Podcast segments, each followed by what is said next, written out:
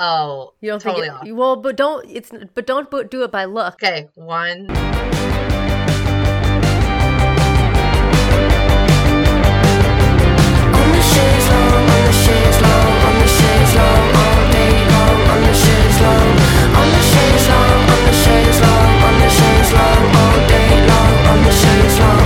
Is your mother worried? Would you like us to assign someone Welcome to Fashism Podcast. We talk about art and fashion and culture, and we just have a good time. Yeah, and I'm Jackie. I'm Hope. and we're friends in real life is like what Hope said like to clarify last time. Yeah, I think that it maybe matters, but maybe it doesn't matter to you. Friends in real life, we like to gab about topics that we find interesting. We just, yeah, need to figure out our intro. and then we do research and deconstruct it in a way that makes no sense and then we talk about it. I feel like you're underselling us. Yeah, if you like this podcast, you should give it five stars. F- come follow us on TikTok. That we have a lot of fun over there. Follow us on Instagram if you want. I guess. You've given up on Instagram. You're like fuck Instagram. I think everybody has. I just feel like wh- who goes on the Instagram of their podcaster? But we do like to post fi- photos of us having fun sometimes, which I think is the best part of our Instagram. Or we post other TikToks that we've watched. so, Jackie, what's trending for you? Yeah, so what's trending for me is the feeling of bloatiness. Like I feel bloated all the time. It's made me realize that I should probably take out my IUD because my hair is thinning, my belly feels like it's holding water. I don't have a period. It has to be my IUD. And I'm like, you know what? I am scared to get off birth control because I am famously a huge slut. Eh. So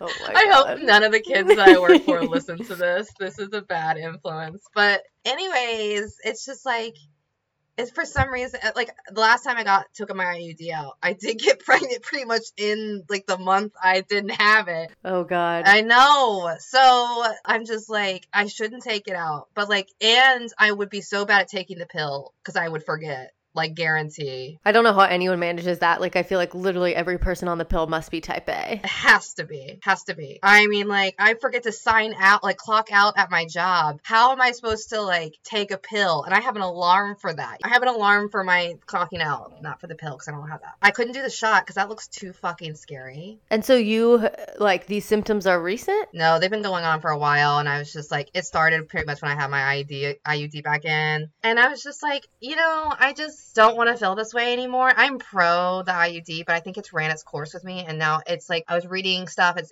my mom has thyroid issues. Both my grandmas had thyroid issues. Like, it's exasperating that in some capacity with hormone sh- shit, because it is a hormone IUD.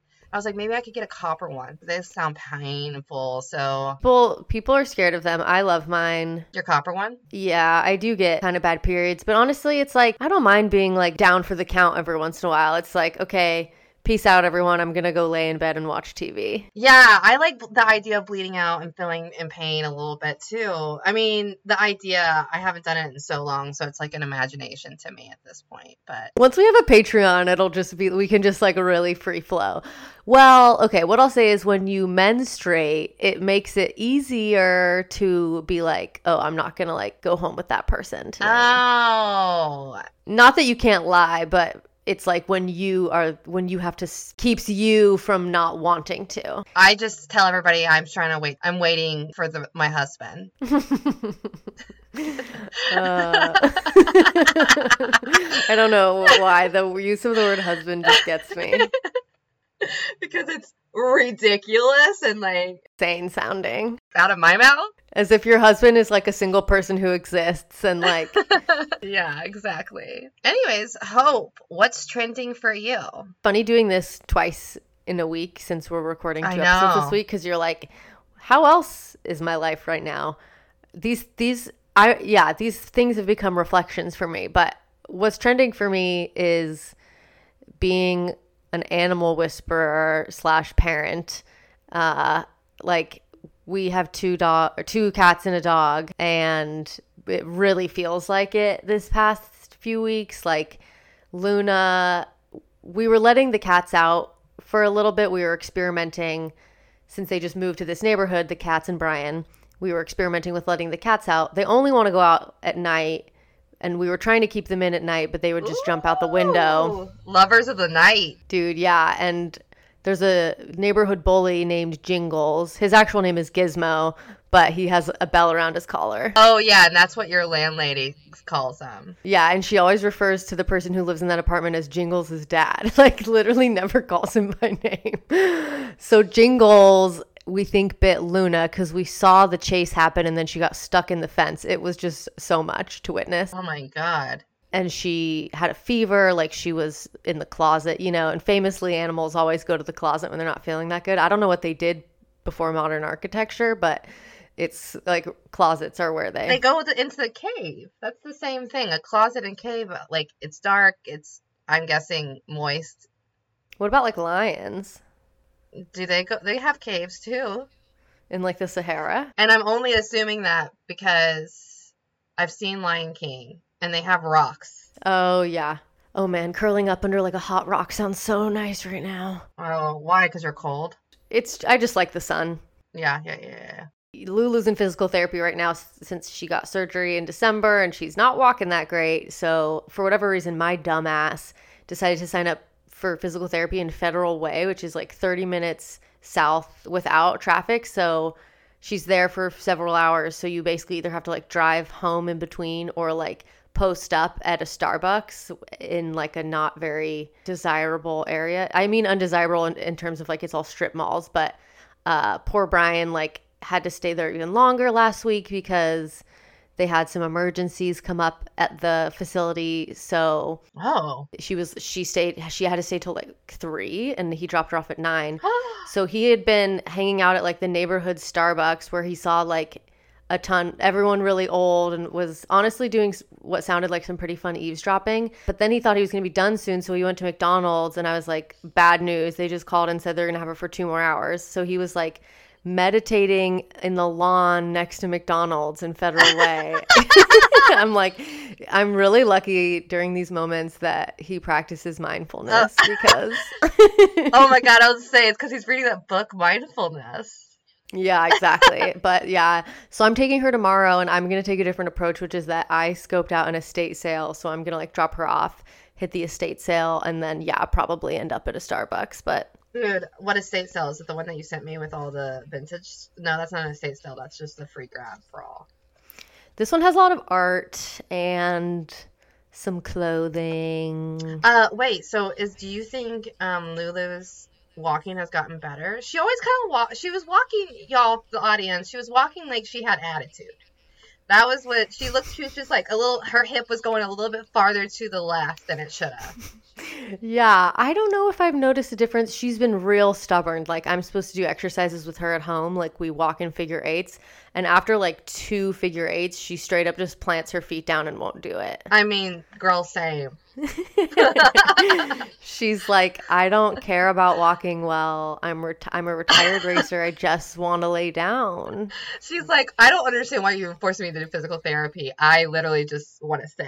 Yeah, so that's what's trending for me. But what's trending for us as a podcast is talking about Vivienne Westwood, which we started doing last episode where we recounted Vivienne Westwood's early life. She is a British designer known for corseting and Harris tweed and being a part of the punk movement and we spent that episode going through like her early life and her famous relationship with Malcolm McLaren which led to the formation of the Sex Pistols and kind of the whole punk aesthetic movement can be traced back to them. Also talked about his involvement with the situationists. So, I recommend listening to that one first. For this one, today we're going to talk about her more proper fashion career and role as an activist. And then we're going to be joined by Emily Stochl of Preloved Podcast, who is going to chat with us about, you know, fashion and activism and her work in that space. Yeah, so to leave off where we started, I just wanted to make it clear it's something that was written in the book. Um, the hardcore of the cult lasted a mere 30 months. This is talking about punk. From the summer of 1975 to January 1978 and was centered in London on at most 200 teenagers. Wait, that's saying that that's what the, that's how long the punk movement lasted? Yeah, 3 years? 30 months, which, which is mathematically three years. So, right? Yeah. Yeah. from 75 to 78. It's, I mean, it's it certainly had lasting impacts. Like, Yes. but but I guess that was like the length of the political movement. I guess so. That's all it said. Um, I guess probably the end of like bands and I don't know. It just said it was led by a handful of agents provocateurs in their late twenties and was spawned in a small, highly stylized shop in West London. Nonetheless, its reverberations continued toward beyond British Britain's shores. There you go. It also makes me think of I think um for Americana Met Gala, Olivia Rodrigo dressed Yep. as punk and Did Vivienne I- Westwood. which is like yeah, just so not American. I know, like the theme again is so stupid. Okay, so uh Sex Pistols ends, everybody breaks up. Also, we we said that Sid Vicious and Nancy whatever killed each other, but from what I read, he was accused of murdering her, though there's suspicion that it was someone else, and then died of a heroin overdose, like after being released from jail. Yep, yep, I read that too, and I was like, whatever. I'm glad that you do made a correction about it. Yep, and it's like well known knowledge, and I was like, I'm just gonna go through memory because this it's in there.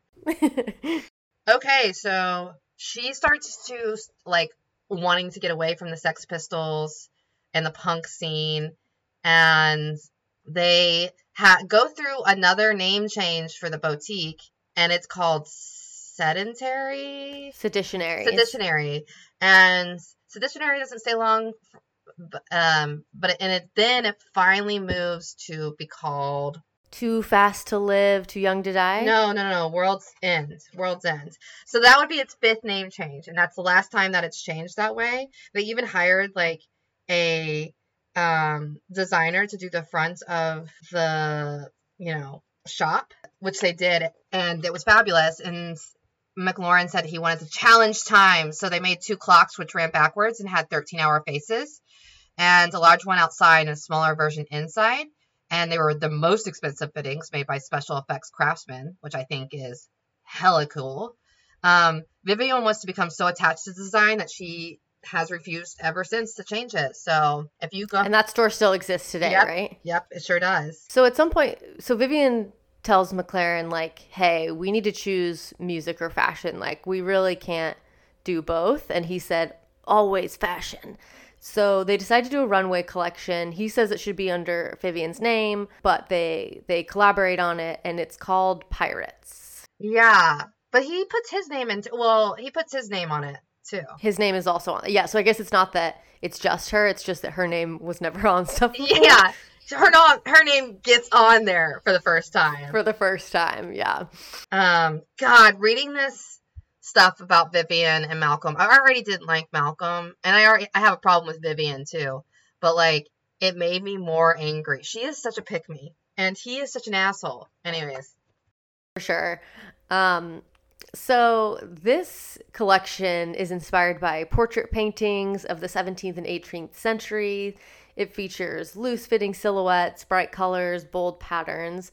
And most of her work thus far had been essentially costume design, like stuff for people to perform in. You know, think of her designing stuff for the Sex Pistols. And fashion critics like really took note of how different this collection was from other stuff on the runway. Yeah. Um, she, I mean, the reason being like it was the era of rock and roll, like we said, the punk scene, everything was kind of tight fitting and leather, and she really broke out of that, like creating these low slung seat of pirate trousers, and the low slung seat of the pirate trousers was the antithesis of the modern trouser, which cleaved to the buttock, but these really just hung low, and one of her like. buyers that like consistent buyer told her that his ass was going to be hanging my ass will be hanging out down back around my knees that was my Uh, impression. did she invent sagging pants? no because pirates did there we go.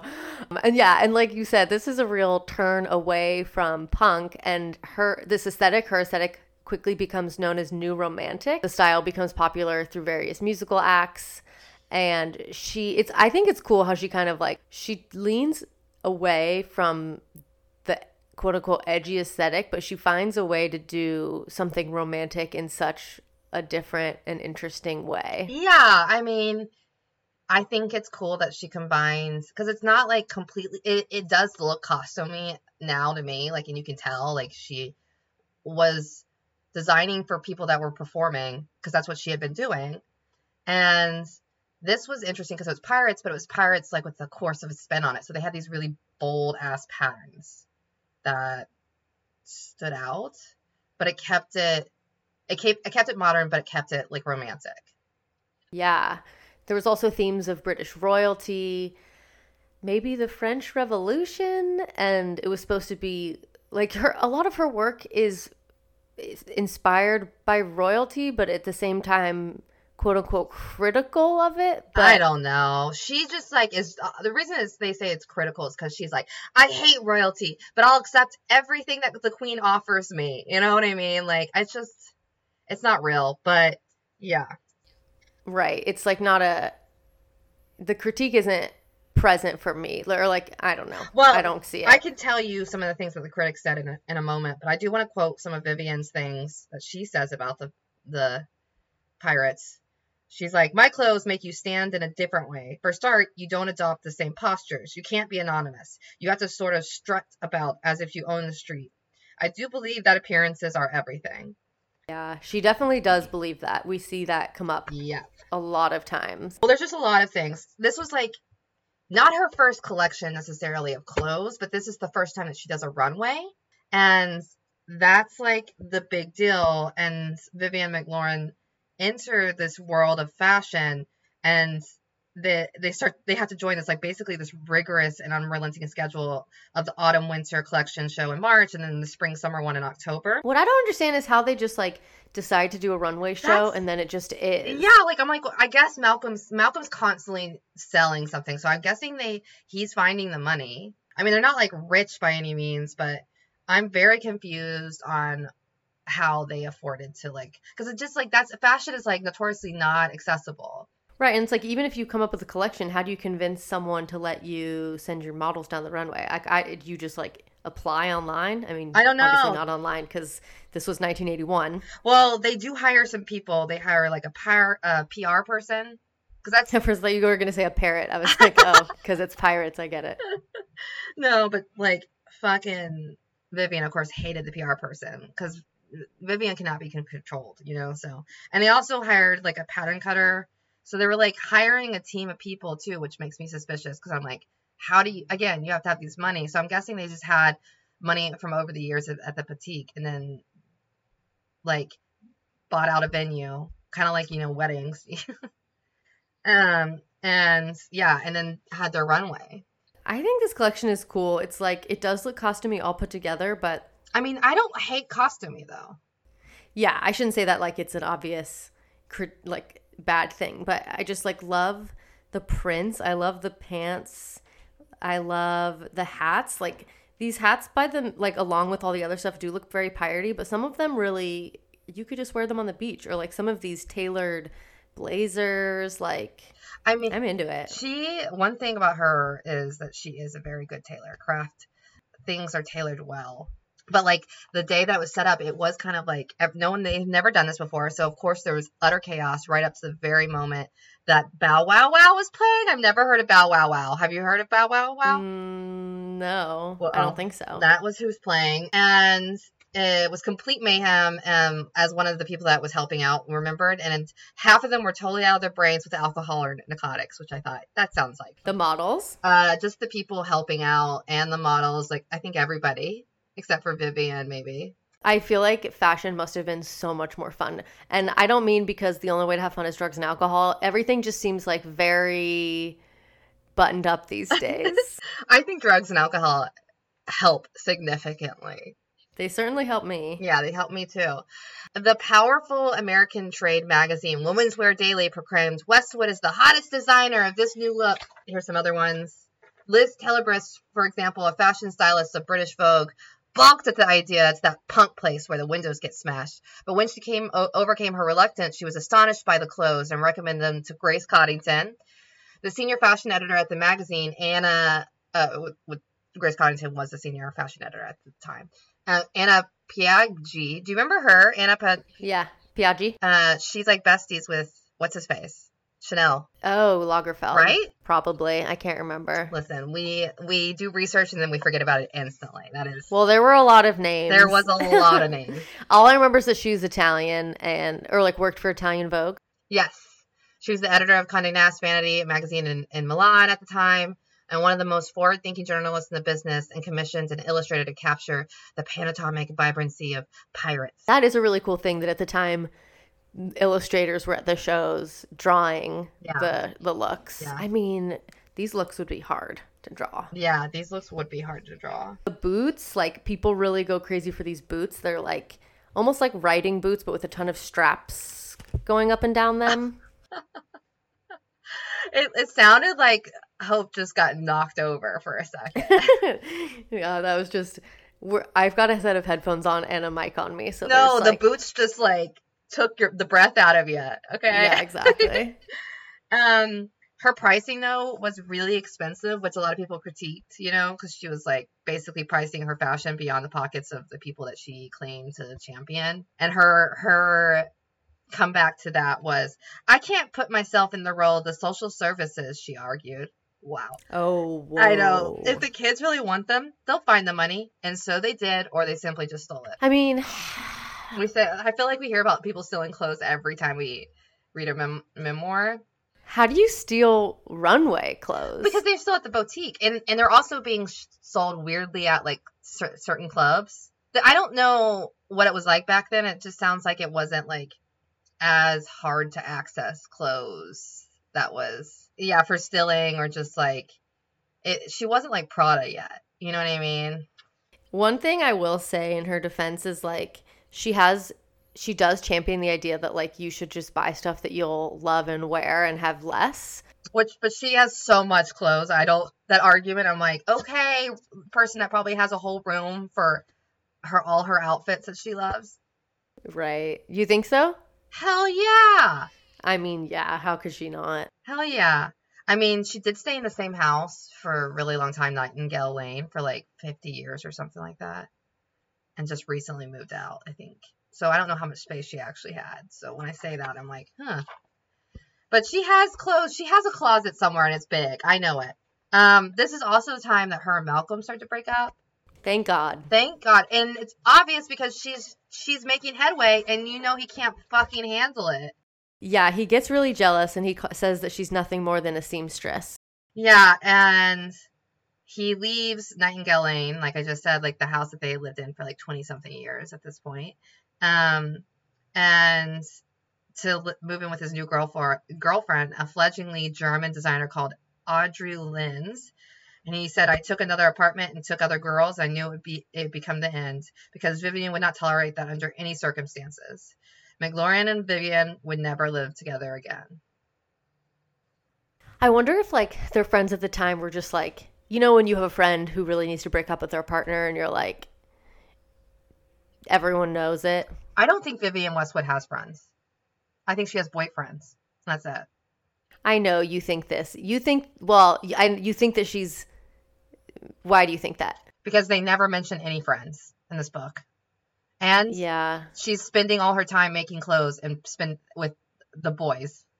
Like, Yeah. It seems like she has like industry friends, which is like, yeah, obviously not real friends. I think her and Pamela Anderson are fake friends. That which I like for some reason. But I mean like I think she's chilled out now. She probably can have friends at her age. Yeah. She's, but I don't know. Um, here's some things about Malcolm that makes you that makes you want to hate him. He had been bad mouthing her to other people for some time. He'd come in and tell us about his sex life with Vivienne, which was nil, and he'd say what a fucking horrible bird she was, and how he hated her being in bed with her, and we found it very offensive. That's my English accents once more, you guys. You're welcome. It's really giving me like Southern Baptist. Ah, it's a dry. yeah, famously for like a lot of their relationship in the beginning, like he would not satiate her very often, quote unquote, according to the unfashionable life. Like he he I don't know. It was weird, but yeah, and like people describe their relationship as being like not very affectionate, none of this is surprising. Yeah, she has a really hard time with it, obviously. Um, The breakup? yeah, they still work together for the next five years. Yeah. but like they're broken up and yeah she has a hard time with it. She doesn't know what to do with herself. Like despite this rejection it's acquaintances it seemed that vivian did not lose her physical self-assurance because she's like an aries and she's you know bold. Sexually she had some such a high opinion of herself her look and her body and she did not think anyone else was her equal says uh, robin beach. Have no idea who robin beach is but it is a name that is in this book. And her public image as a strong, confident woman was actually very small, very paper thin. She had suffered years of careless and abuse from McLaren, as we know, and regarded every other woman as a sexual threat. That's another reason I don't think she has friends. She considered herself much more intellectual than most women that she met, according to Robin Beach, and was incapable of feeling respect for them. On the other hand, she was often to be influenced by mediocre men. Tell that, tell is this. Jane? Is this Yes, Jane? Jane. Jane Mulvagh, everybody, the most critical biographer ever, but like really has a point. like telling them. On the other hand, she was often to be influenced by mediocre men. Like all y'all, take advice. Don't be influenced by mediocre men. Anyways, particularly if they voice their opinions forcefully. yeah, she yeah, she just she ate that shit up. Do y'all want to hear a, a real sad story about how like she ignored her kids through this process too? Ooh. All right, give it to me. Okay.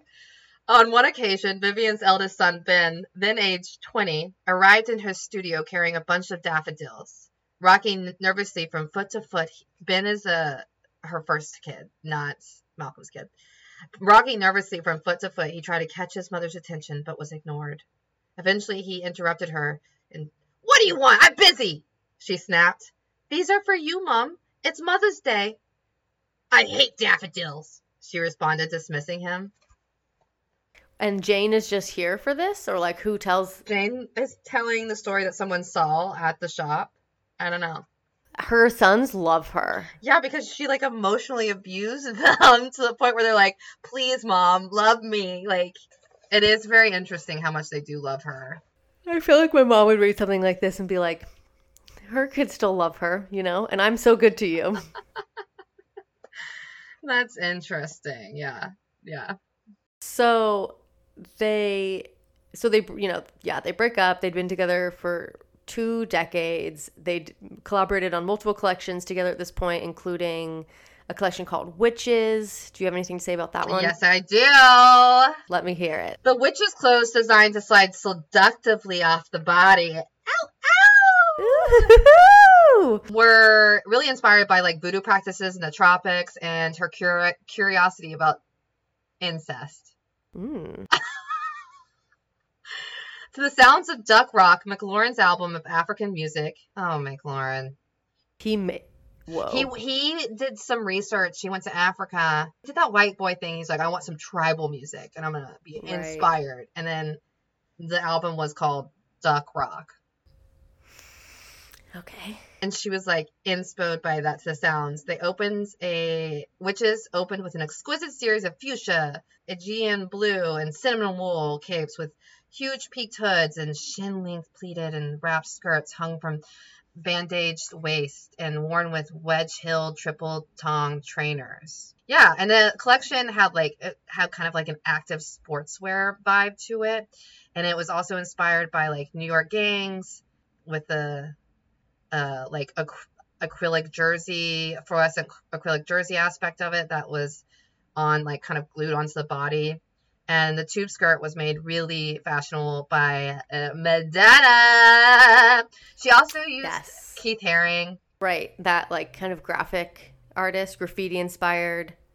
Yeah, and at the very end, at the end of the show, when uh, the witches was done with the runway, like all the models came out. Um, and you know how like the designers are supposed to come out at the very, very end and like get their moment to shine. Vivienne is the one that pretty much fully designed this whole thing, right? But who walks out first? Malcolm McLaren. And he steps out into the lights to receive the applause. And then you can just tell everything, apparently, according to Jane, our girl Jane, you can just tell everything by their body language. He's like conservatively dressed in a shirt and tie with corduroy trousers. And Vi- he approaches Vivienne, who I'm sure is not dressed like that, and just gives her a kiss on the cheek. And Vivienne, wearing clothes from the collection, seemed delighted by even that cool show of affection. I'm just so mad at her. I know. You're so desperate. It's pathetic, Vivienne. It's pathetic. Yeah, there's like some early photos of them together where like the way she looks at him, it's just I mean, honestly, he's looking at her with affection too, but yeah, it's she just she just had it so bad for him. Yeah. So since like this was kind of McLaren's last like actual exit of the I don't know what do you call it runway. Like he's not doing that anymore after this. So she has time to do hook up with other guys because like she can't be single for one goddamn minute.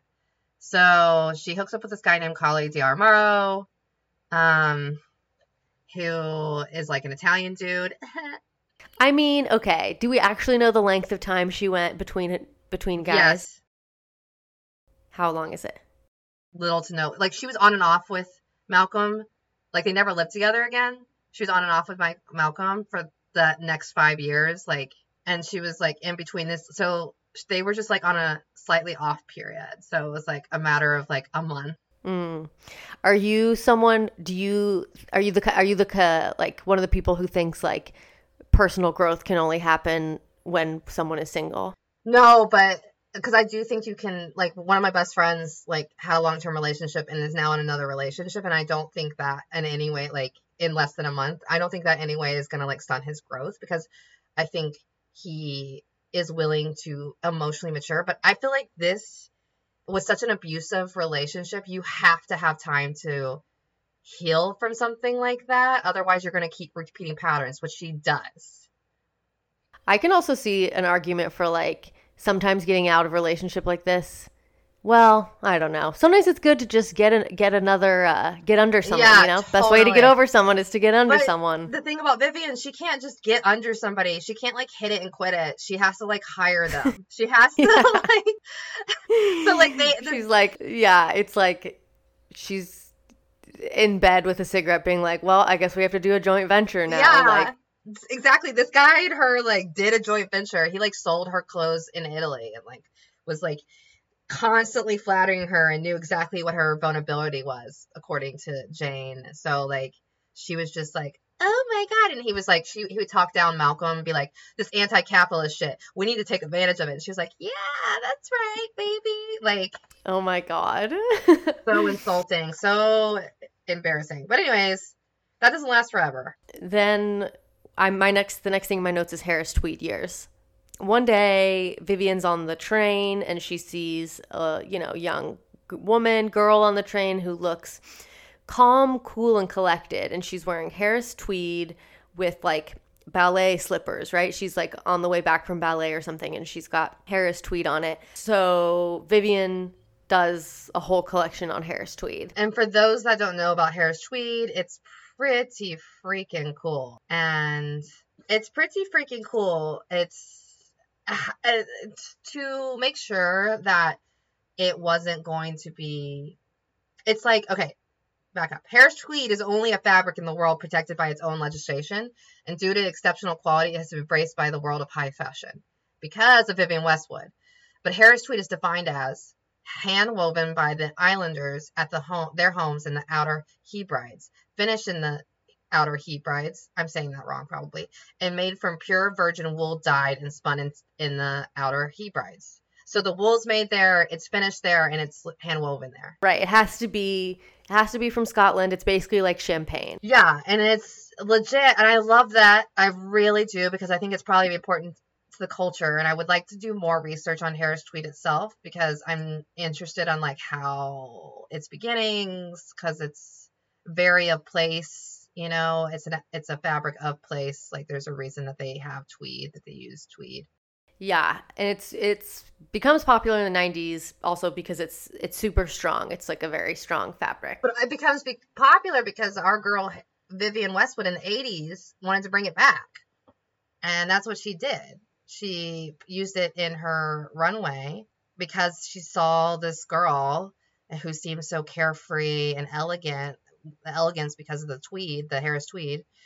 and she was excited to like just like provide a sense of elegance to the to the runway. Um, and she her way of saying thank you to the Harris tweeters was using their symbol. well, they let her, right? They they like allowed her to adapt the Harris tweed symbol and she used it as her logo. Yeah. So if you ever like look up like what something that's really popular right this second is Vivienne Westwood like pearl necklaces with that symbol, and basically it is the Harris Tweed symbol, which is this uh, famously known as like it's a, it's a trademark symbol because to solidify the authenticity of Harris Tweed, um, you can just see the symbol, and it's known as the orb.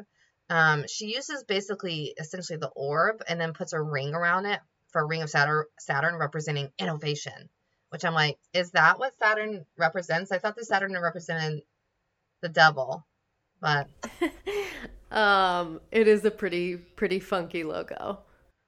I I don't hate it. Do you like it? I don't hate it. Yeah. It's, there we go. Yeah, a, a strong don't hate. Strong don't hate, and I would want one of. The, if anybody wants to like get me one of the necklaces, I would wear it just throwing it out there. But yeah, we're a two for one deal, so you're gonna you have to buy two. Yeah, yes. Yeah. So the '80s were pretty cray cray for her, right? She becomes famous. Yeah, she just takes off. Malcolm's finally fucking gone. And at the end of the 80s, she starts to do corsets. And I did a little research on this because I was fascinated because what how I know Vivienne Westwood is her corsetting. Yeah, that was like same. Yeah. And she just has been making it cool, but like in the 80s it was becoming really cool. Like Jean Paul Gaultier was like using underwear as outerwear, aka like the cone boobies that Madonna wore all the time. That was inspired by like the 1950s bras. Talking about Jean Paul Gaultier, or was it John Galliano? Uh, Jean Paul Gaultier, because it's the three. It's the three name one. Gotcha. Okay. Yeah. Who did it first? I think it was all in the 80s. There was someone else too, I think, doing stuff like that. I think it was just kind of all, you know, collective mind. Mm-hmm. Like, Yeah. when, like, there's just always, people just can't, what is that called? Hive Collective mind. consciousness? Hive mind. Like, we just, when something's happening, people just kind of all do it at once. Um, Totally. Well, and I thought that also with like, you know, when we were reading about when we read Andre Leon Talley's memoir, and they talked about John Galliano as really piloting runway collections that had these stories and like kind of theatrics behind them. I feel like Mhm. she was she already had done that. A hundred percent. A hundred percent. I don't. I, I just feel like I don't know. People don't see a lot of things, and when they see something they have never seen before, they're like, "This is the first time this has ever happened." And most people haven't seen a Vivienne Westwood runway. True. But yeah, she does she does corseting. Yeah. So the corset was worn from the 16th to the 12th century, and were basically a vital piece of underwear that women needed to we- use. But what it really did was signal a sense of upper wealth if you wore a corset. The intention was to like slim the waist and to support those heavy, heavy mounds, you know? Right. And like I guess it makes sense that it would be worn by the wealthy because it keeps you from doing work, I would think. Yeah, I only think it keeps you from doing like work, work, but also it's just like an extra piece of fashion that you have to access. You have to have someone make it you know and what I put it on you. It's like Yeah, it's a whole it's thing. it's a whole thing. The 18th century corset that that Vivienne is inspired by is called a stay, and it's a stiff bone garment that would have supported the woman's bust, slimmed the waist, and pushed the shoulders back, really squishing those titties, similar to a sports bra. oh, um, really? Yeah, that's how I put it. But she also kind of uses like a looser corset setting, so it's not like you don't have to tie it in the back. It's just kind of fits. And I just ordered a corset history book because I want to know more. Cool. Yeah, the one that you bought and then gave me, it's like it doesn't have boning. It's it's really impressive actually. It's just like the construction of it. It's like honestly doesn't use much of anything besides fabric, but it has the corset shape. You mean the Vivienne Westwood piece? Yeah. Yeah, exactly. It's like, and it's lower too. It's not like it. The, the waistline is lower too. Mm-hmm. basically th- uh, this woman and her last name is Steele. Miss Steele writes this book and she talks about how the corsetry of time was not just like one monolithic unchanging experience that like all unfortunate women had to experience before being liberated by feminism. The experience of wearing a garment is subjective and this monolithic oppressive view positions women as uniformly passive and oppressed. Um, Steele shows that many arguments about corsetry being detrimental to the health of the wearer do not hold up to scrutiny as corsets could not have caused all the health issues and illnesses some claim they do. In the case of Westwood reclaiming the corset, she wishes to retire the oppressive myth of corsetry and celebrate it as a garment of female power and liberation, as demonstrated by her naming the corset in the Harris Tweed collection Stature of Liberty. Hmm. Um, yeah, so Minnie, Mina Lee also talks about how it's just a piece of underwear and to think that you're being anti-feminist. I don't know, or I know some people that still don't wear bras because they think it's like confining. I'm like, I don't. My boobs have like feel better when they're in a bra.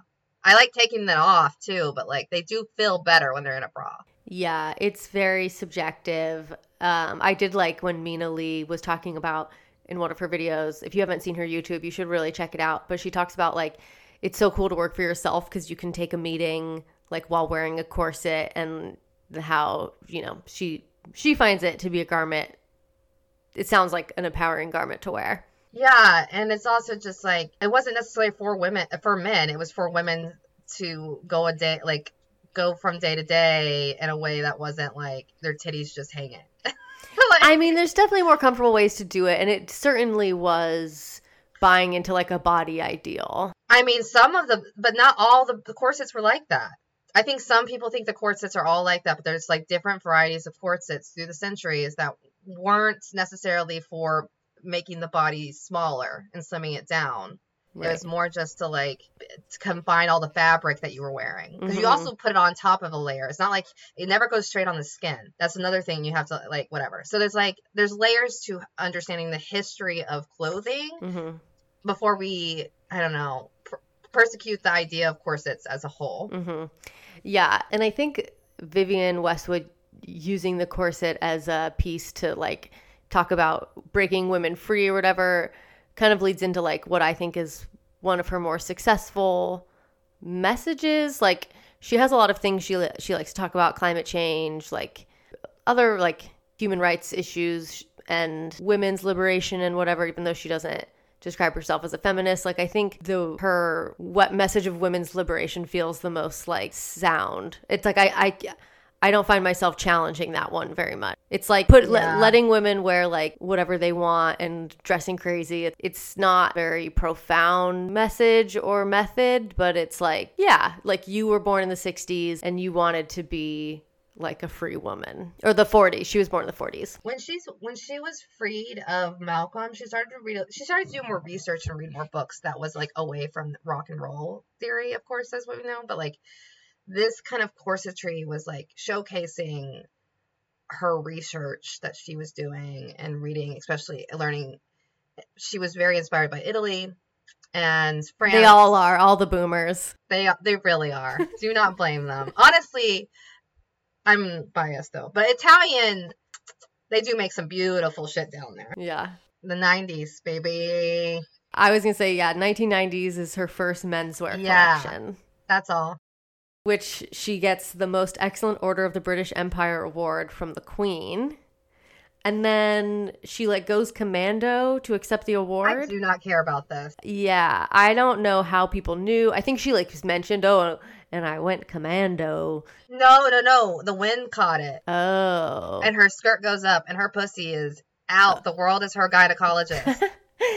um, did you just think of that? No, I definitely stole that from Absolutely Fabulous.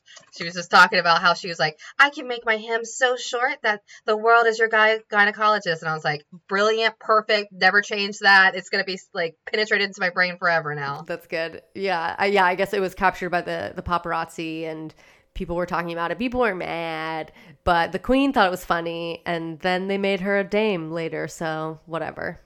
I'm confused. What is the queen's sense of humor? I think it's like annoying, probably, but but like she doesn't care about nudity apparently. And doesn't she have like a bunch of corgis or something like that? Oh, I don't know. I'm not like into the royal family. Good. And if you were, honestly, I don't know if I'd be your friend. Really? Of course, I'd be your bestie forever, but like, if you brought up the more than once, the what if it was like conspiracy theories? Oh, you know what? You're right. Prince Andrew shit, I do know about because he's a piece of shit. Um, but do you know this is side tangent, but I want to talk about Prince William. Do you know his little kink?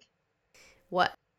I mean, he's a philanthropist. Philanthropist. He's sleeping around. Of course, he's cheating on his wife, Yeah. right? I mean, obs. Like his dad did it publicly. He's not not gonna do it. Yeah. Um.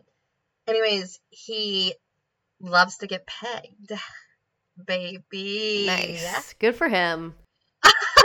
and Kate's like, you know, I don't even think I don't know anything. This is all just stuff I read, but I mean, Kate's like, I'm just not into that right now. Go find it somewhere else. God, it. I don't even. It's hard for me to even imagine what happens behind the scenes. Okay, so, um, like I said, she can't not hire Dick. She has to pay for it for some reason. So Andreas enters the picture. He is one of Vivienne's students.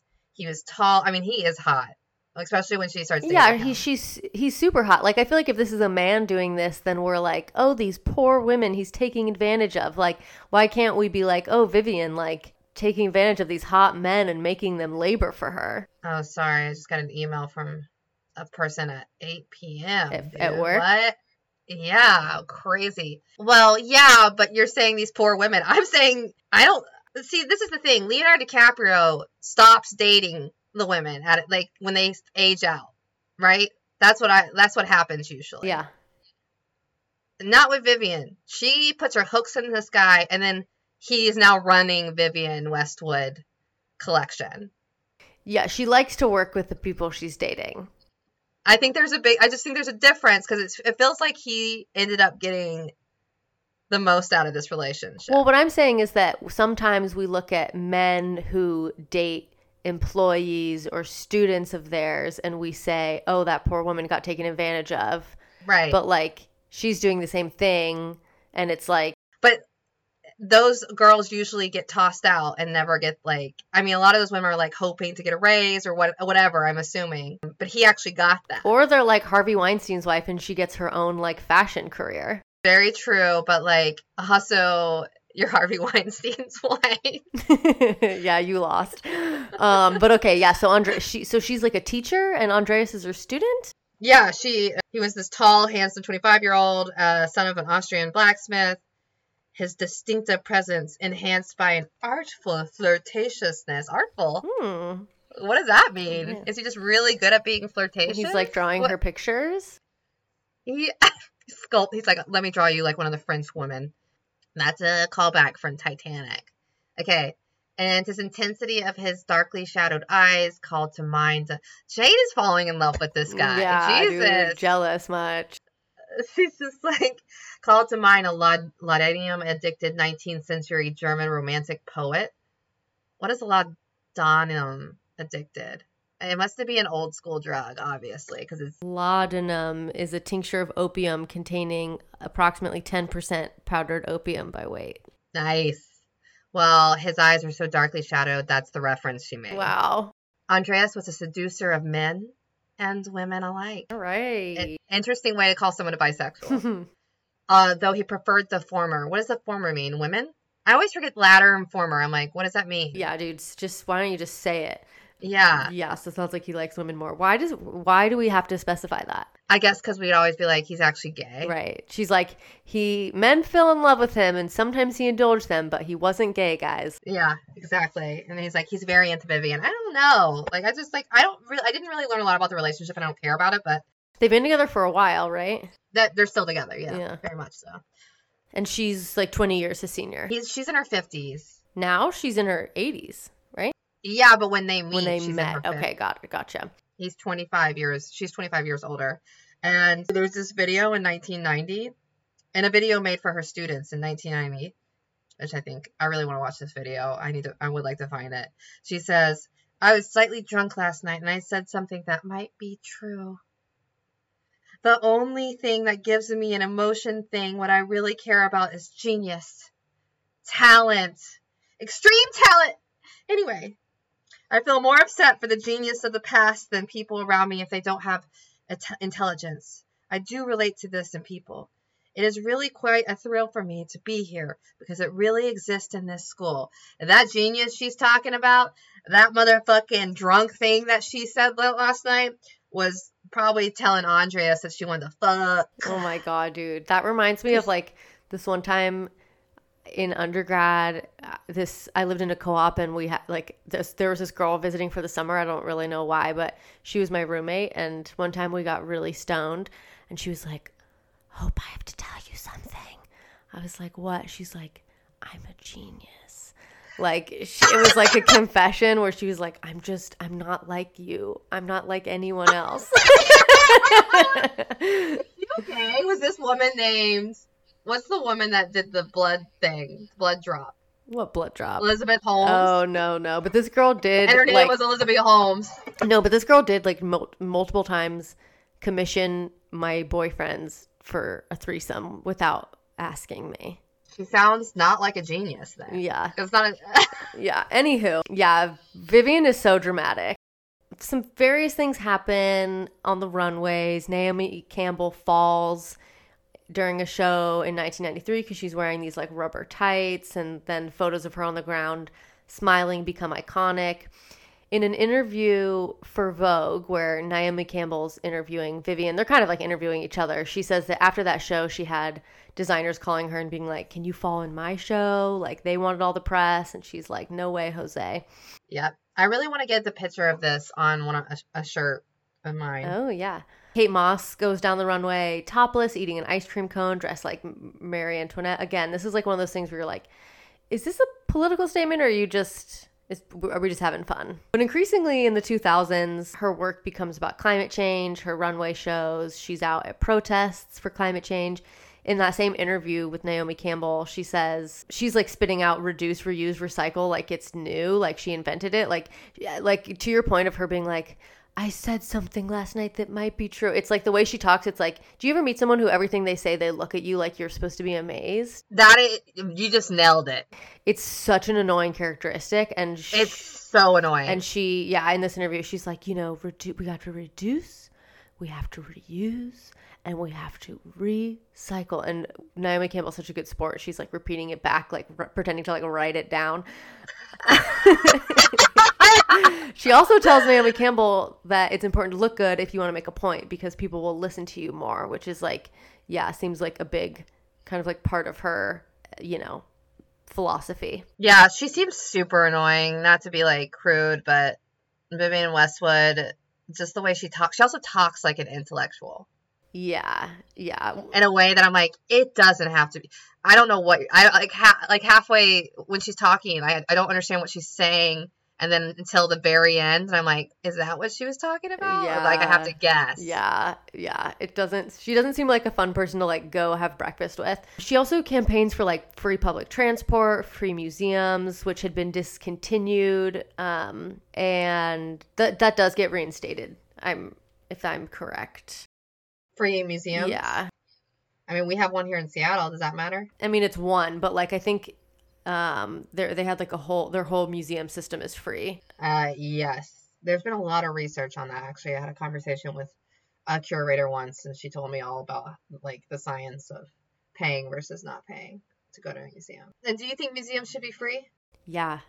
Obviously. it's like cultural resources like it's also just crazy that like half of the stuff in museums doesn't even belong to them anyway so like yeah, it's like stolen. You got it for free. So like, let me you- come you- look at it Look at it. and like i mean it seems like not that much it shouldn't cost that i don't know whatever yeah museums should be free um she does campaigns with various important organizations about environmental issues climate change civil liberties human rights nuclear disarmament she's a big supporter of the green party of england and wales her political entanglements are about terrorism democracy and propaganda and she wrote a manifesto called active resistance to propaganda but she isn't necessarily known for being like super humane to her own workers.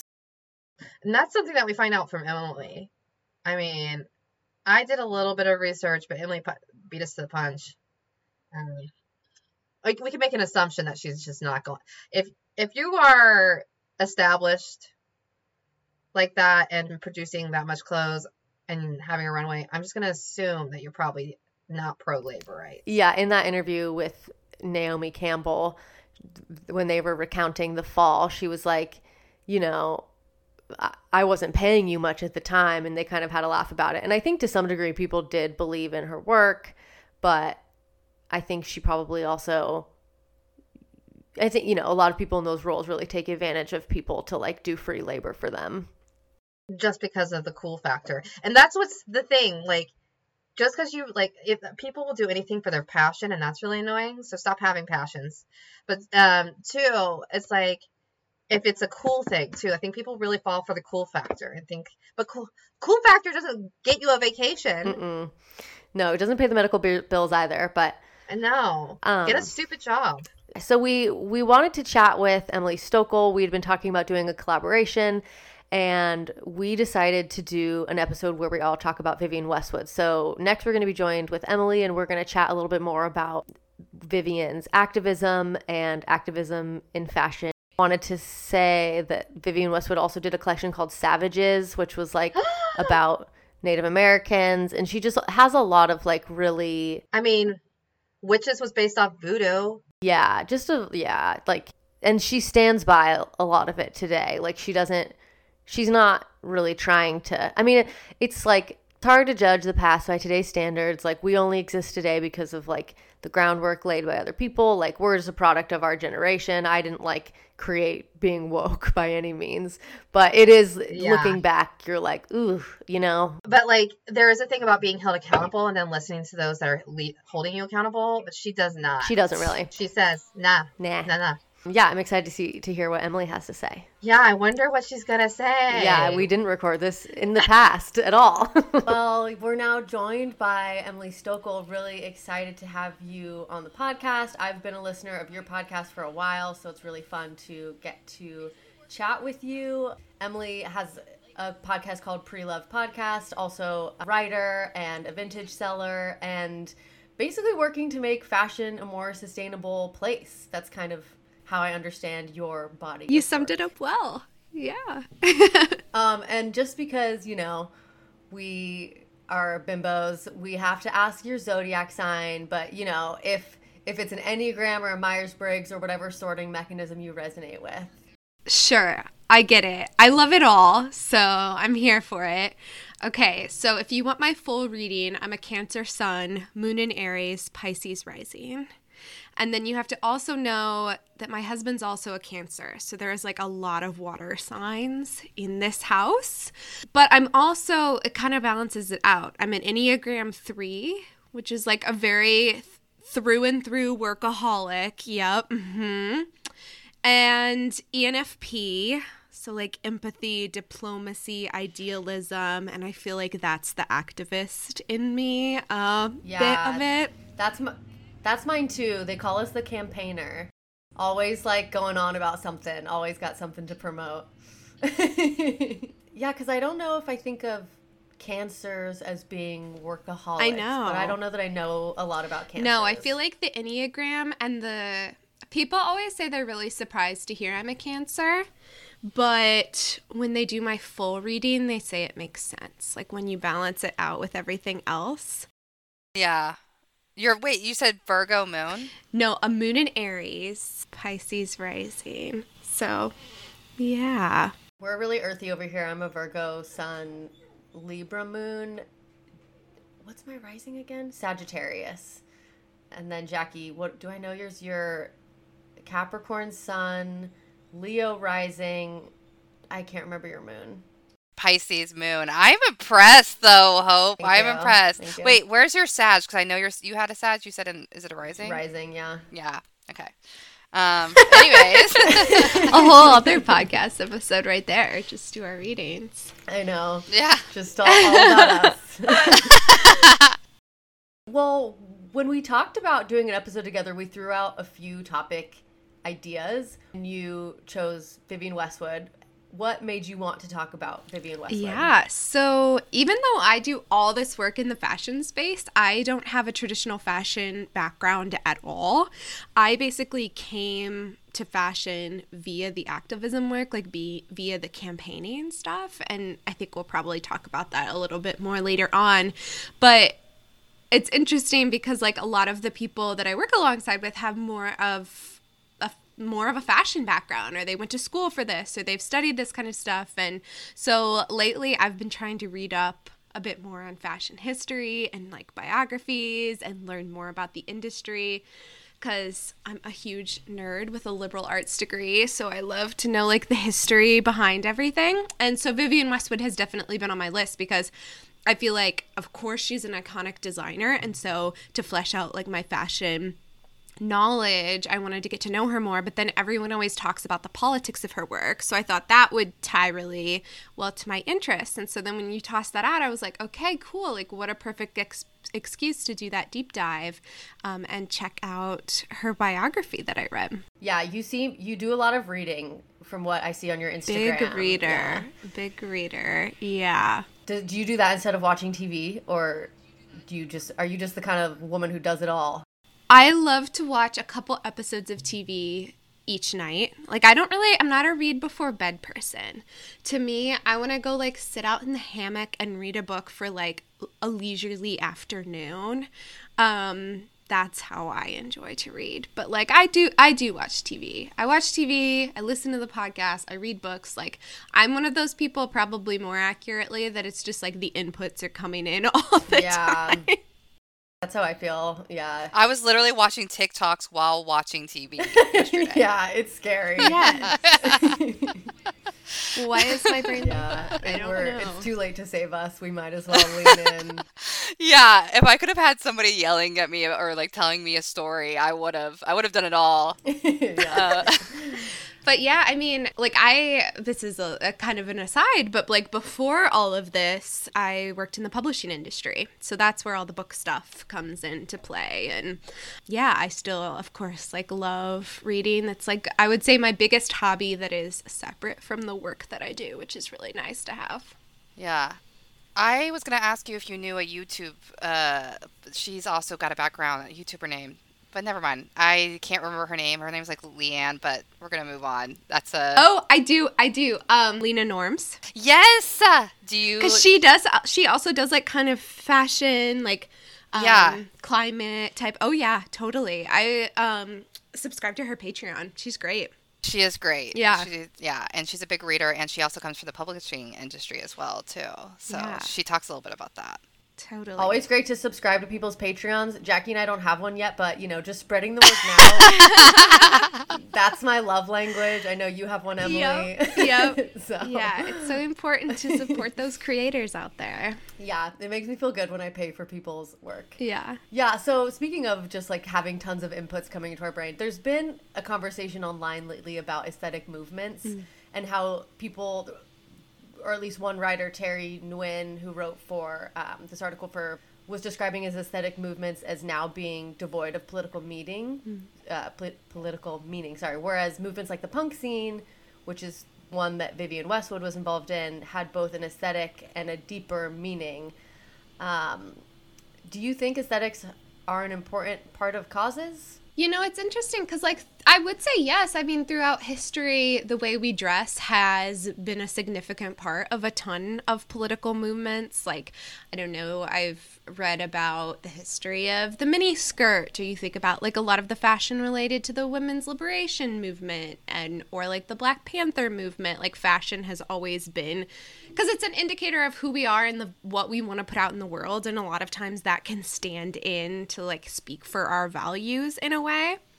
I think what's interesting from reading that big biography that I read about Vivienne Westwood is like I got into maybe a little bit more about like what her politics actually were and if that was I don't know if it was more of an aesthetic sense than it was actual political action. Um, but yes, I do think in general like the way we dress can say a lot about the causes that we stand for. Yeah, it was interesting in the biography, which big is a great Yeah. word to describe it. That thing Chunky, is yeah. thick. But yeah, her and Malcolm McLaren, they kind of just jumped from aesthetic to aesthetic. They're like, oh, we're done with the Teddy Boys Yeah. now. We want to be punk. Oh, we're done with punk. We want to be this. And it really did feel like them just kind of like trying things on and not necessarily. I don't know. Like, it felt a little superficial to me at times. Yeah, I think that's definitely what the writer of that biography was trying to say, which I thought was so interesting that it was an an unauthorized biography. So, like that she, but that she had actually asked that writer earlier on to publish a biography about her and then pulled that ask back. Like I thought that was so fascinating like reading it through that lens of she wanted it done and then she was like, "Oh, maybe I don't want this out in the world" and pulled it back. But anyway, author went forward with it. So like you have to read the information that's in there with that idea that like it wasn't endorsed by Westwood, but I don't know. Yeah, there's a lot like you said about the the switching from various aesthetics to various aesthetics throughout the book. Of course, like we know her um for punk most of all, but she did so much more um and I think that the author is like really kind of telling us that she doesn't think that there was much depth beyond the visuals. Yes, yes. She uh, she was just like she wasn't really for the cause of Yeah. But I mean, I The felt like that's what the mean? author was saying. Mhm. Yeah, that there wasn't like much depth beyond just the visuals. The author was kind of coming after her, and I was here for it. she was and coming after Yes. Malcolm so hard. Like she would be like, and Malcolm said this, but you can't trust him. You can't trust Malcolm. That's the thing, and like I, I did, appre- like I appreciate, like you know, I read this and I was just like, oh my god, like this is make me, you know, not really like Vivienne Westwood very much. But I also understand, like I appreciate, you know, imagining people complexly, and so just like thinking about what she went through Yeah. also too, which doesn't excuse any of it, but just like thinking about her working class Yeah. upbringing and being a divorced single mom in the 60s and then partnered with this emotionally abusive guy like it's really obvious even like that doesn't excuse you to do awful things but it's really obvious like where some of that behavior came from and also where her anger is. I mean, I feel like you know, feminine rage is a thing. Yeah, yeah, and, and like it's it's not an excuse, especially for how she treated like the other women in the punk scene or the other women who worked for her. Um, it's not an excuse for that at all, but you can understand like in that time period. I've I I think I wrote down in my notes. It feels like she has very not like other girls internalized patriarchy energy because Yeah, yes because like she has these you know she is one of the the only women who is like in the high fashion scene at this time like making these big also making these like quote unquote political stances. Like she what she was doing was unique. And so i think like she just felt she constantly had to assert that and the unfortunate reality is like what happens a lot is that she felt like she had to put other women down in order to be the one to succeed at the top and like rival with these other female leaders of punk or the the people that she employed the women that she employed Yeah, I I don't know how much like lack of depth there really is though, because I feel like she does so so much research. I mean, I guess for the activism part of it, the aspect, um, but she does so much research for each of her designs when she's not like the writer said when she's not distracted by a boyfriend. Um, but it's like. I she did the course she brought back the corset and I feel like that's a symbol of something. I mean on some think level. so. I think she, and I'm not saying this is a bad thing, but I think she does all that research and sh- uh, the themes and everything that she pulls out. She does a really good job at it, but I think she's interested in like the art rather than the politics, which is, I mean, it's totally a valid thing and it happens all, you know, there's so many people that view art that way, but like, the author talks about, you know, asking her what's her proudest moment throughout her career. And she talks about how having her clothes in the V&A Museum is like such a high artistic honor. And her ultimate goal is to make fashion that's pure and beautiful and interesting art.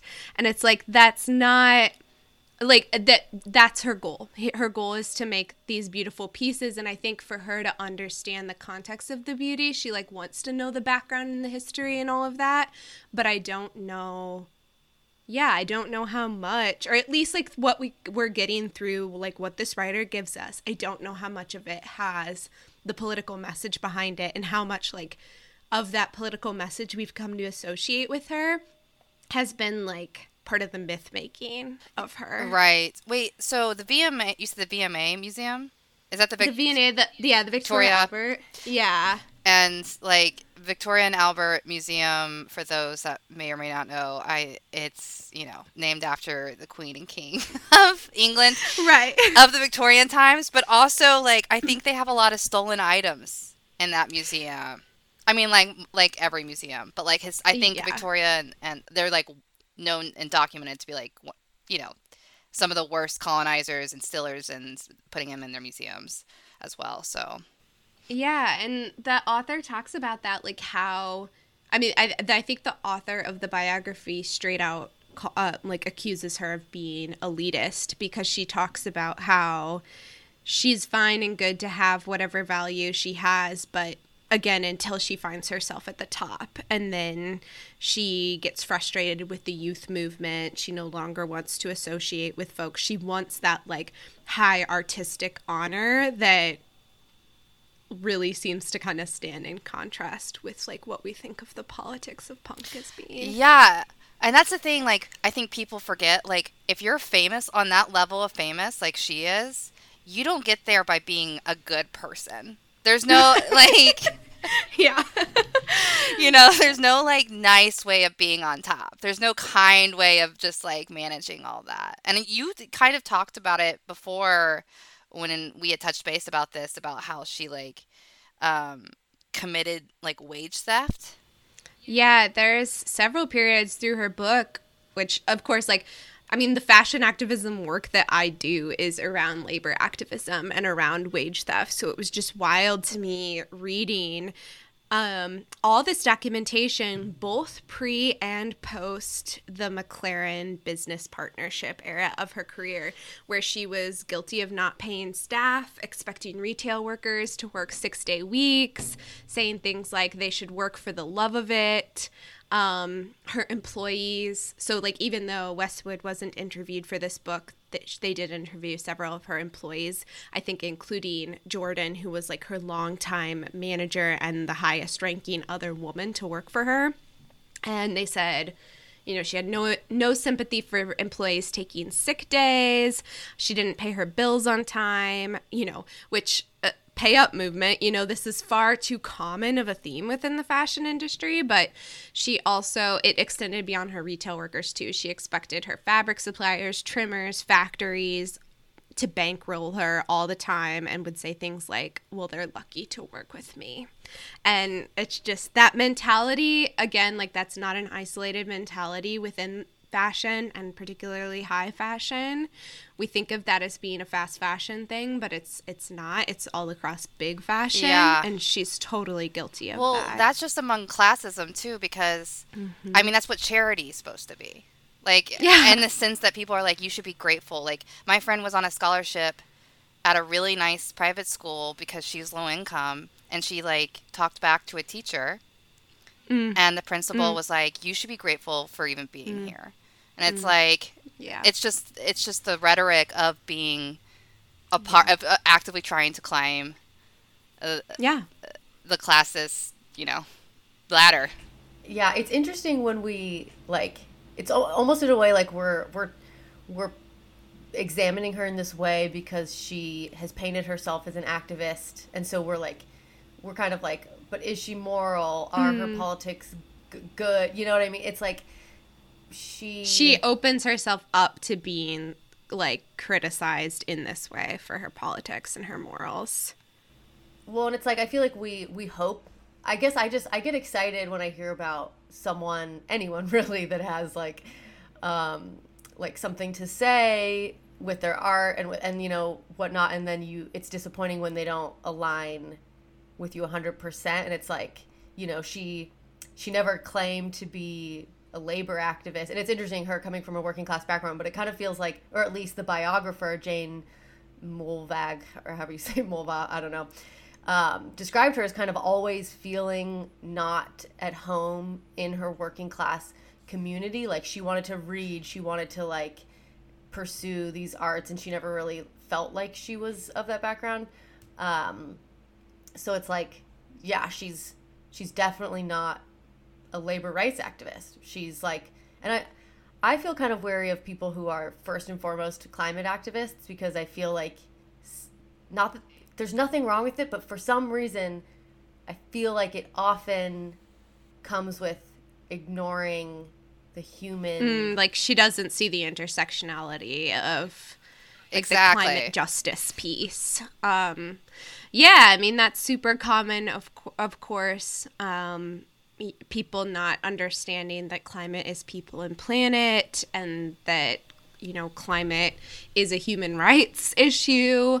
Um, I could definitely see her having that viewpoint because you know you're right. She she doesn't talk about labor. Um, she specifically says she's not a feminist, so we already kind of criticized her her politics around feminism. She like comes out and says she's not a feminist, which can be unpacked uh, in so many ways, but she's she's a, Yeah. she's a climate activist. And you know I, I think especially a lot of the quotes that i saw about that were coming out like in the late 2010s so like 2018 was when she made that big statement that her climate activism work is more important to her than her fashion work.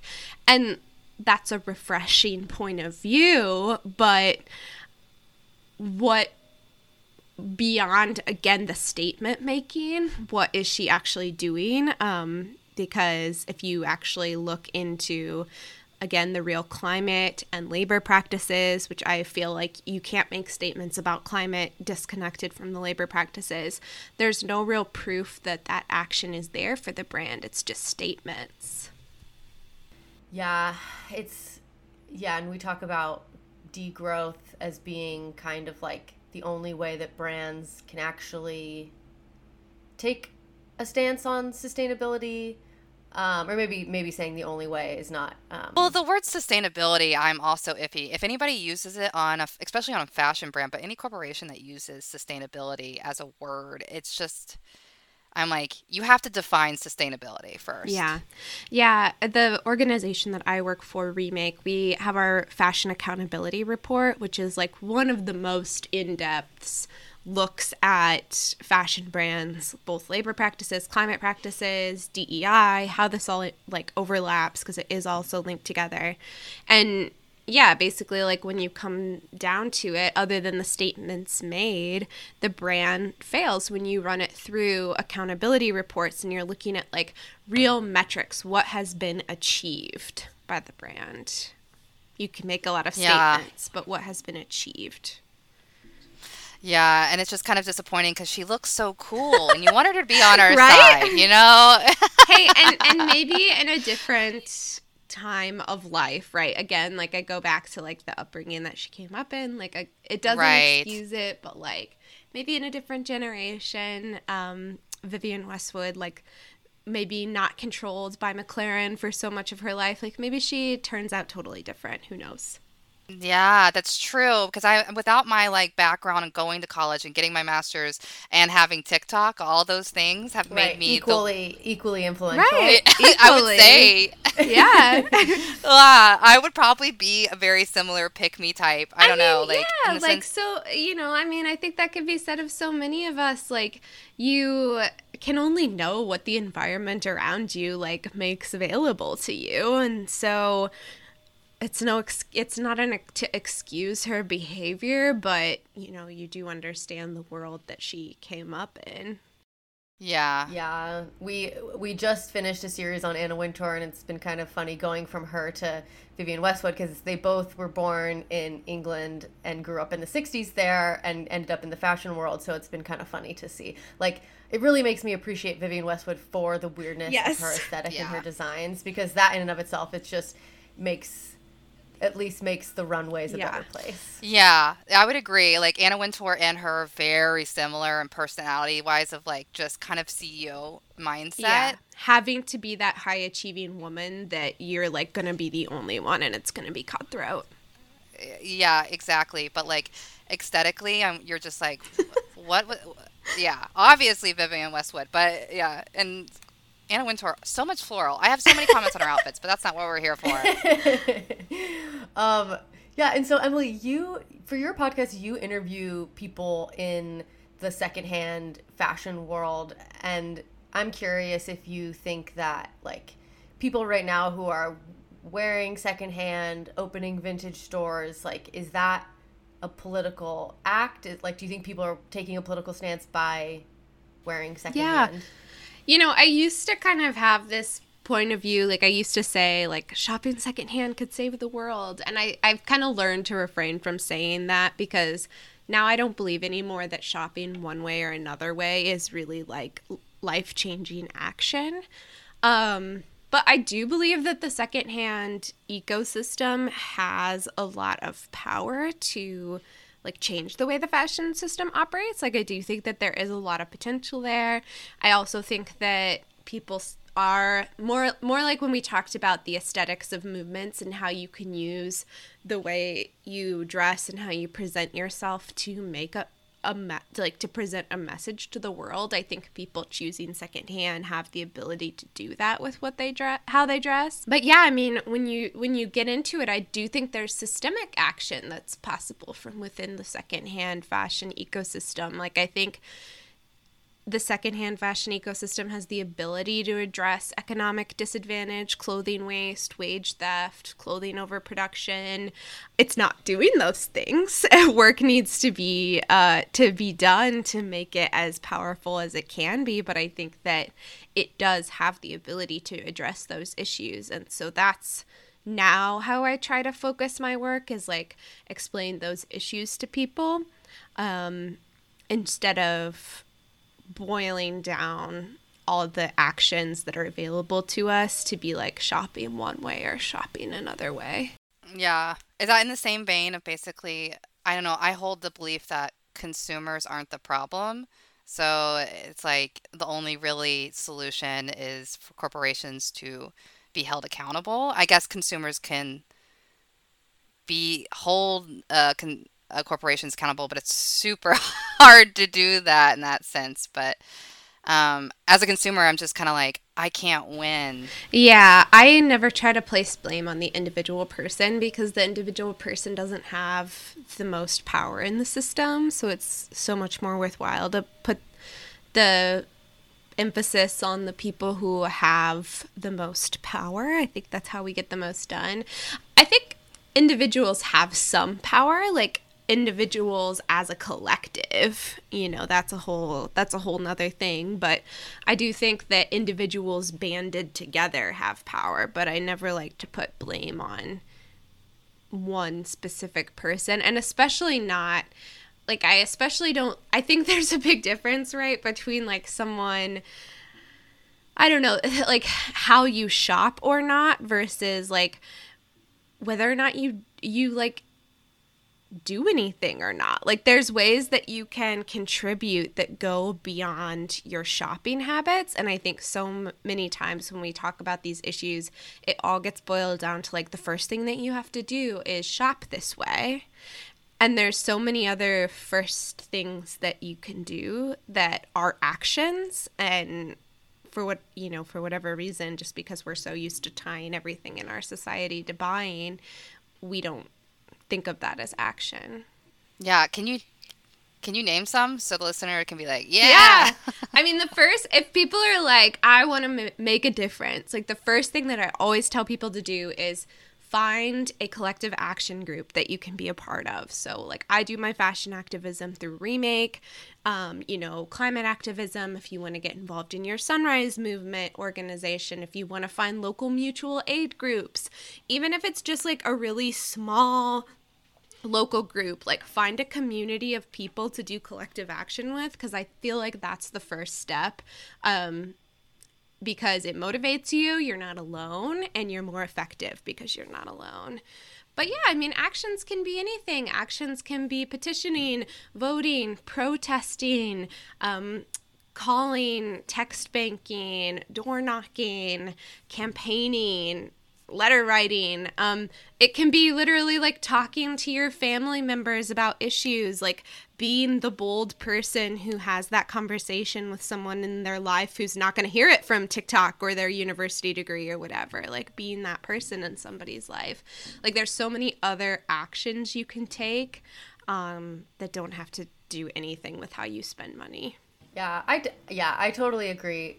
And I also think that like it is like because our lives involve Yeah. so much purchasing, like there is some like effect you can have. I mean, like you look at like reports that marketing agencies put out every year where like they're paying atten- they're paying Mm-hmm. so much attention to how people spend their money. Like even seeing like brands now trying to do secondhand Yeah. because they see everyone buying secondhand. You know what I mean? It's like Well, the reselling uh, WGSN is like a whole trendsetter forecaster that people pay big money for to to watch.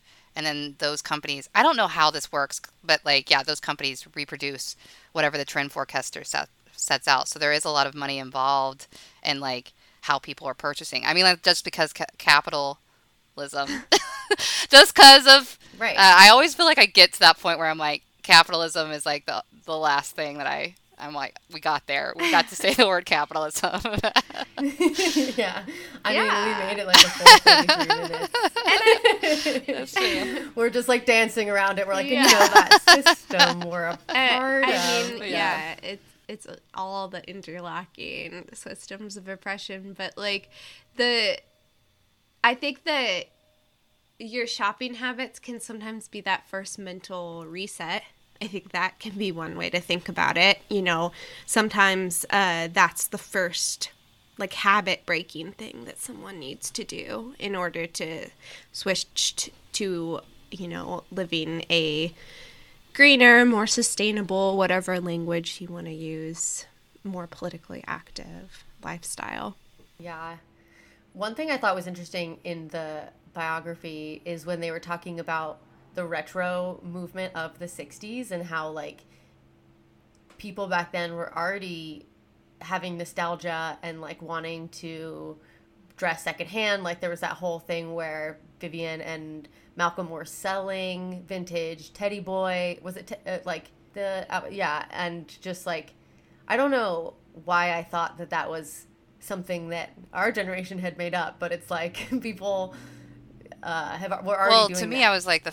I mean, I was like, vintage is the '60s, so I was like, they couldn't come up with vintage because the '60s were are old. I don't know, you know what I mean? Like, what was their vintage? I got, and that they were. It was literally like the it was like ten years before. I think in this case they were like, "Oof, I think we nailed it. Let's just not change." Nostalgia has always existed in fashion. Like people are always nostalgic for different eras and yeah, it reminds me of like how now we're seeing the Y2K stuff and people are like, "Oh, people are nostalgic for a simpler time or whatever, you know." Um it's just it's so similar throughout the years. Yeah, and we think that it isn't. but it is. I mean, we're still having trends and stuff. We we've talked about this before about like how trends have been different because of TikTok. Um, and how they they transformed kind of more of like a Pinterest board aesthetic versus actually reactionary because I feel like um but the Y2K is so nostalgic of but why are we nostalgic for Y2K? You know what I mean? Like Yeah. No, always just nostalgic for something. Yeah. Yeah, just nostalgic for something. Yeah. Yeah. And when you say the Pinterest board aesthetic, you're talking. What I hear from that is like rather than looking around and kind of mimicking what people are wearing around them, people are curating their aesthetic based on things they see online. Yeah. Like cottagecore was an example. Yes.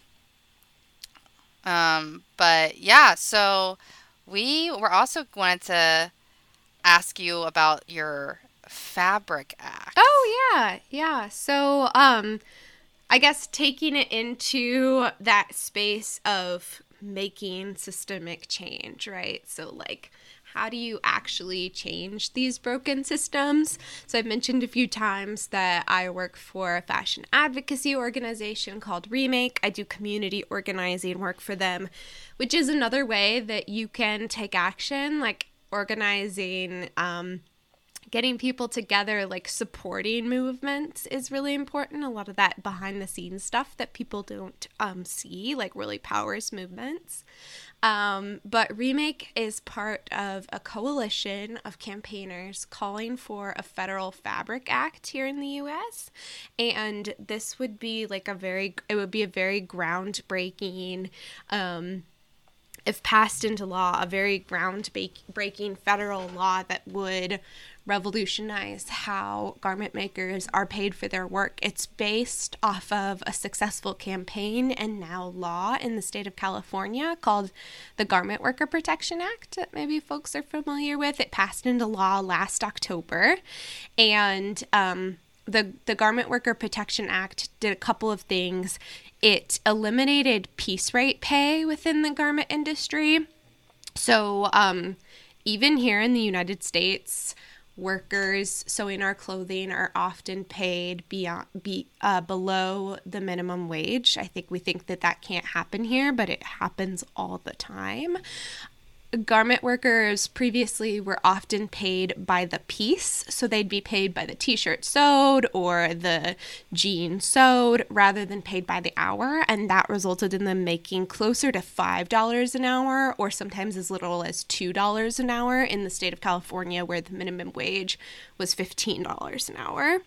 And so the Garment Worker Protection Act going into law in October eliminated piece rate pay. So it's now illegal to pay that way. And they are guaranteed at least the state minimum wage, which is just eh, tr- incredibly transformative for thousands of garment workers in the state of California. Is this a federal law? So this is the the Garment Worker Protection Act is a state law. So it's in Calif- it's in California. It passed into law in October, but then the Fabric Act w- is inspired by the Garment Worker Protection Okay. Act. So that that bill basically set the precedent for federal legislators to say we need to pass something like this on a federal level. Um, the other big thing that it did, so it eliminated piece rate pay, and then the other big thing that it did, the industry term for this is joint liability. But basically, what this means is a lot of times within the fashion industry, whenever there's an issue, whether it's a safety issue or a wage theft issue, the fashion brands will say, like, oh, those workers aren't our workers. Those are subcontracted out to us from XYZ factory, like they're not employed by us. But what joint liability does is increases the the accountability and the liability on the brands and the retailers because they're the ones with the money and the power in the situation. And so they can be held accountable if there are workplace safety violations or wage violations. So those are two like like absolutely cannot be understated how groundbreaking that piece of legislation was going into law in California. It inspired legislators to turn it into a federal law. So that's the Fabric Act, which is the, the federal version essentially of the Garment Worker Protection Act. And it was just introduced to the House on July 21st, which is very exciting. Just introduced to the House. So, like, we still have a long bill becomes a law road ahead of us, but it is just introduced into the House. And so it has all those same things that the Garment Worker Protection Act does. It would um, eliminate piece rate pay uh, on a federal level, joint liability. Um, it would also have like reshoring tax credits to bring good garment making jobs to the states, grant programs to kind of support the sustainable fashion industry. So, like, incentivize the good actors instead of just de incentivizing the bad actors. So, it's really incredible. And if people want to uh, get involved with action that's like making a real difference within the fashion industry, you can check out fabricact.org. Let me just make sure it's fabricact.org and not .com. Yeah, the fabricact.org.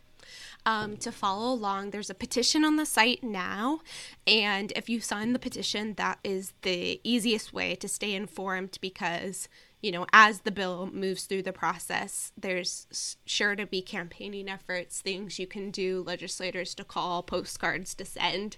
Um, but that's the best way to stay informed on the the bill's progress. That's really exciting. That's super awesome. It's huge. Yeah. It's huge. It's so huge. And it's like something like th- this uh, could transform the fashion industry because it's not just relying on one single brand to like choose to behave properly, right? Like it's making it law that they have to protect their workers, at, you know. Um, One of my favorite designers, Colleen Estrada, has spoken out about how there's just lack of regulating in the fashion world and how like everybody's doing their own thing and that's part of the problem. It's just like yeah, so this would kind of unite um, a lot of the fashion industry and to start being at least watching them of what we're doing and Yeah. A lot of the sustainable fashion brands um, were brand en- endorsers of Garment Worker Protection Act and now of the Fabric Act because it makes the playing field a little bit more fair, right? Like those, the people doing the right thing and paying their workers are up against these giants that just like get away with this stuff and it doesn't, you know, it, it but just imagine like how different the fashion industry could be if um the sustainable actors were supported like if it was incentivized through grant programs if you know the US like if California or New York became like a hub for sustainable fashion production. Like that could be incredibly transformative for the good actors as well. that would be amazing. We're coming for you, Vivienne Westwood, slowly but surely. Yeah, Vivienne, where's your endorsement of the Fabric Act? Uh, Yeah. so Yeah, she's like, I'm in Britain. I don't care. right. this shows a bit of my ignorance but like it people so like high fashion brands let's say like american let's just talk american designers american like runway is that my assumption was that it was mostly produced overseas Yeah. Mm-hmm. but there are people that produce in the U.S. right right yeah and I mean- la is a hub Oh, yeah. And you're asking about like the joint liability issue. Like, how is that enforced when the workers are in the United States? yeah would that apply to a brand would that only apply to production done in the us like basically the joint liability is kind of like having the joint liability protections passed um that is closing the gap between like who can be held accountable for this for for that for violations like workplace violations within the industry. So i guess I don't know enough to say like how it would actually be acted on in practice, but the idea is that um you know, it would hopefully protect workers at all levels throughout the supply chain, if that makes sense. Yeah.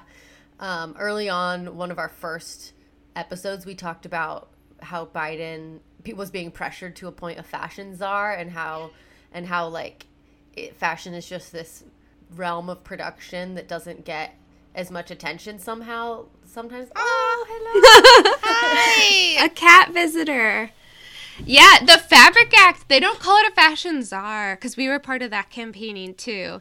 It's they don't call it a czar, but it sort of has like a an, a high level appointment position would be part of that Oh, policy cool. because some you know somebody to coordinate all of those grant programs and what the tax credits and stuff would look like. Like it would appoint a high level official, which is essentially what a czar is. Um, yeah, it It's just a disappointing name. You know, right. What's it, which Yeah. one's the disappointing name? the czar part, you're just like, isn't that a Russian leader? Like, I don't know. It's kind of coming. It's coming off as dictator. Interesting. Yeah. I mean, to me, it's like we have, you know, the Department of Agriculture, various departments in our government, and like people look at food and they're like, oh, well, it's like such an important system that we need to regulate. And at this point, it's like we're also spending so many resources on clothing, whether or not we should be, we are. Yeah. So we really just someone, someone needs to be It's a huge at it. industry. It's jobs, it's money being made, it's international trade. It's, you know, it absolutely should be, you know, have a really high level appointment. So I have suspicions of why it's not been so regulated and why things haven't been really focused in on how like the fashion world has impacted I mean the climate in some capacities and like but what are your like understanding of why we're not paying so much attention to the fashion industry as a big producer of like uh, greenhouse gases like all the stuff like labor rights like just all the issues? I think one of the big issues um, with the fashion industry is we have been so slow to address the labor piece of the puzzle. Like if I think of you know, I I've been in this space for 10, 15 years and when I think back to how brands and how consumers were talking about climate and sustainability, it really has changed a lot. Like even in just terms of awareness or brands, even if a lot of what the brands are doing is greenwashing, they're still like mm-hmm. trying to go down the route of sustainability, but like we're s- not having the labor conversation at all.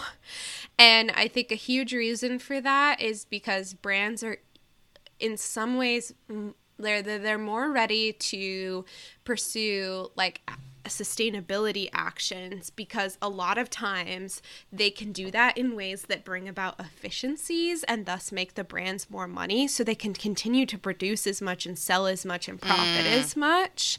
Um, but they don't see they don't see the math of how they can uh, pay living wages and still profit or they do they just ignore it or they just ignore it. Like I'm not saying the math doesn't exist, but Yeah. brands would have to produce less to pay living wages and they should. Like they that is what the equation should look like, but that I think is why brands are hesitant to look at that side of the conversation. And I think here in the United States, they haven't had to have that conversation because up until very recently, like I feel like now we are within the last few years, we have started to enter a new labor movement. But up until very recently, brands and companies were not having to address that because that wasn't what the political climate of our country was. People weren't pushing for. Uh, they weren't talking about labor regulations and fair wages and Right. unions. Um, and and now I think we're starting to get that direction, which is incredible. But I think, yeah, I think part of the reason why it's lagged so far behind is we just like weren't we weren't pushing uh, the big actors to have those conversations, and they they were not willing to go there. Yeah. Um, a part of me though wonders if it's because like as a nation we're just like, oh, it's a feminine. It's Mm. yeah, I think thing. it certainly contributes. I think it certainly contributes. So Yeah. why it's not as valued in the world of like agriculture or gas. Um, but it is. It's it's very much actually valued. It's a very big producer. But Big also, business. We Big were, and. America was a little bit later getting into the game of fashion as well. That too, but also like you hear these horror stories of labor rights issues. Like we were reading Anna Wintour and they just talked about like basically being assaulted consistently as a copywriter and stuff like that where you're just like and uh, it's being thrown off as like that's the fashion world. And it's kind of interesting how the fashion world has just gotten the rep of being horrific. Yet that's just part of it. And you accept it because you love it. And it doesn't make any sense to me. I'm like very i'm glad that we're turning this corner because it's just been for so long horrible to people Well, yeah, and i for, don't understand why Yeah, and well, people, it's like the idea that people want to be in these artistic fields, and so you can kind of just treat them however because, again, they're lucky to be there. They're lucky to be there or whatever. Yeah. yeah you're mingling with the rich people so you better Yeah. be lucky but it's just kind of interesting in the sense that it's not that fashion hasn't had like been known as a good guy, good guy you know like that it's been known to be horrible but we just were like that's just how fashion is Right. you know It's just the industry. Yeah. yeah It's exciting to have these conversations with people who love fashion. I feel like it's exciting that that's who's leading the movement are people who, like you who like you do love to express yourself through fashion and like it's not that you think it's you know it's not that you think that we should all dress in burlap sacks. Yes. and, like you know, uh, it's like I don't know. I I feel like even though I have so many critiques of Vivienne Westwood, I did come away from this research being inspired and feeling like a lot of what she did aesthetically you know like i mean her personal style today it's just her it's you appreciate her art yeah and i Right.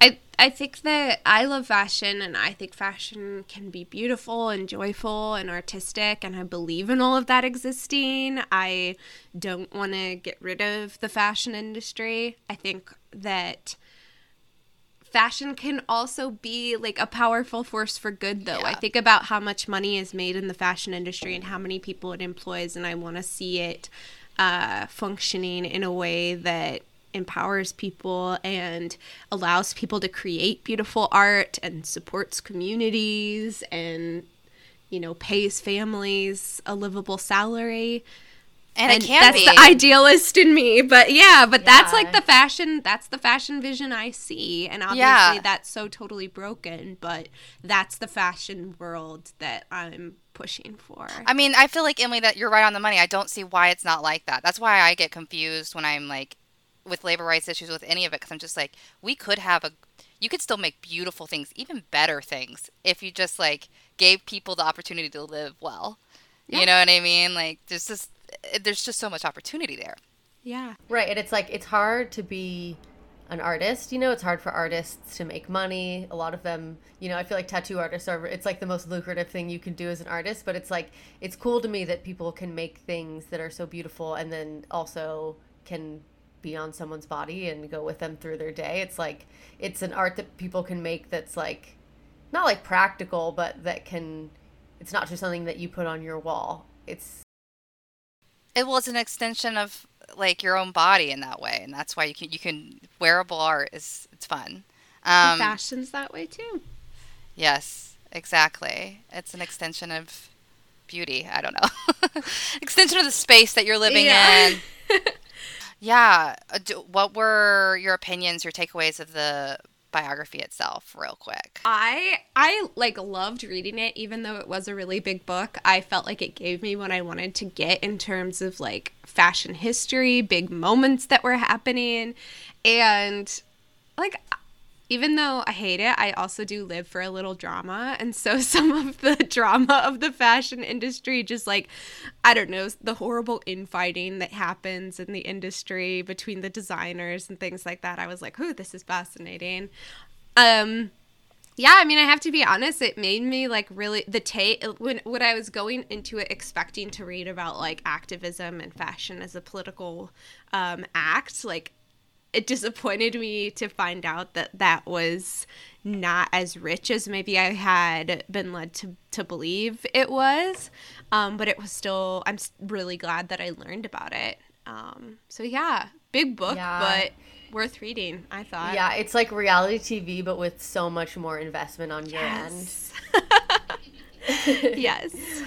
Well, it was so wonderful to talk to you. Yeah, Emily. Um, for those listening, definitely check out Preloved Pod. Do you want to do a shout out to anything, Emily? Oh gosh, thank you so much for having me on. Yeah, check out Preloved Podcast. I have new episodes out every single Monday. Yeah.